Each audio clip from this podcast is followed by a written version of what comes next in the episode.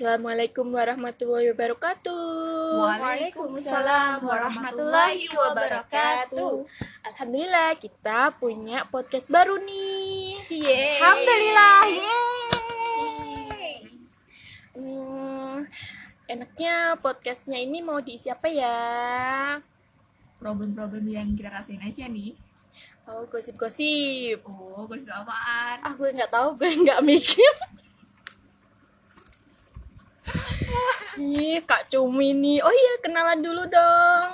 Nanti yang mau jadi pengisinya siapa aja nih yang di sini podcast-podcastnya. Hmm, saya eh, Panda. Oh, matanya hitam ya. mungkin dia sering begadang. Gitu sih. Oh, mungkin ya. Oke, kalau gue nama gue eh, samaran aja ya, nama gue Cumi. Oh, Cuma yang- minjem. Suka ngeluarin yang item-item.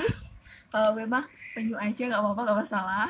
Nggak jadi kura-kura. Nggak jadi. Oh, Oke oke stop stop stop stop oke Hmm, oke kita eh, yang mau ngomongin ya Allah. By the way guys, kalian tuh pernah nggak sih kayak denger atau mungkin pernah ngerasain atau pernah eh, apa namanya ngalamin sendiri gitu ya yang namanya tuh toxic friendship gitu kan. Kalau toxic relationship kan udah pasti nggak nggak pernah kan ya saya nggak yakin nih pada punya gebetan atau apa ya oh.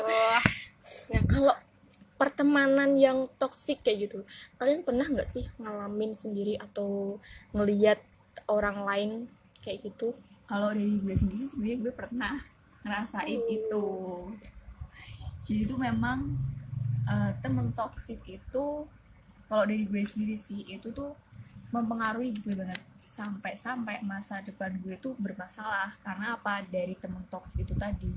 Jadi temen toksik itu bisa merusak merusak eh, apa ya namanya ya kayak tujuan hidup kita ke depan nanti itu bisa mengganggu. Karena memang temen toksik itu sifatnya tuh lebih kayak teman parasit lah buat kita Eh, kita nggak dapat efek positif dari dia sebagai teman tapi dia itu bisa mengambil sisi positif dari kita untuk dianya sendiri bukan untuk kedua belah pihak. Itu kurang tepat atau kurang bagus sih buat dijadiin yang namanya teman baik. Wah separah itu ya pertemanan yang toksik banget kayak gitu. Iya sih, memang sih.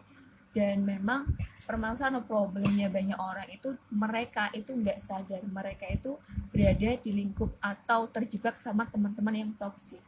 Nah, itu juga yang nanti mempengaruhi mereka, kondisi mereka, visi misi hidup mereka, langkah mereka ke depan, apa yang menjadi kemudian keputusan-keputusan yang mereka buat ke depannya itu mempengaruhi banget. Cuman yang jadi masalah itu tadi orang itu sa- susah sadar sama apa yang namanya teman toksik. Nah, menurut saya sendiri sih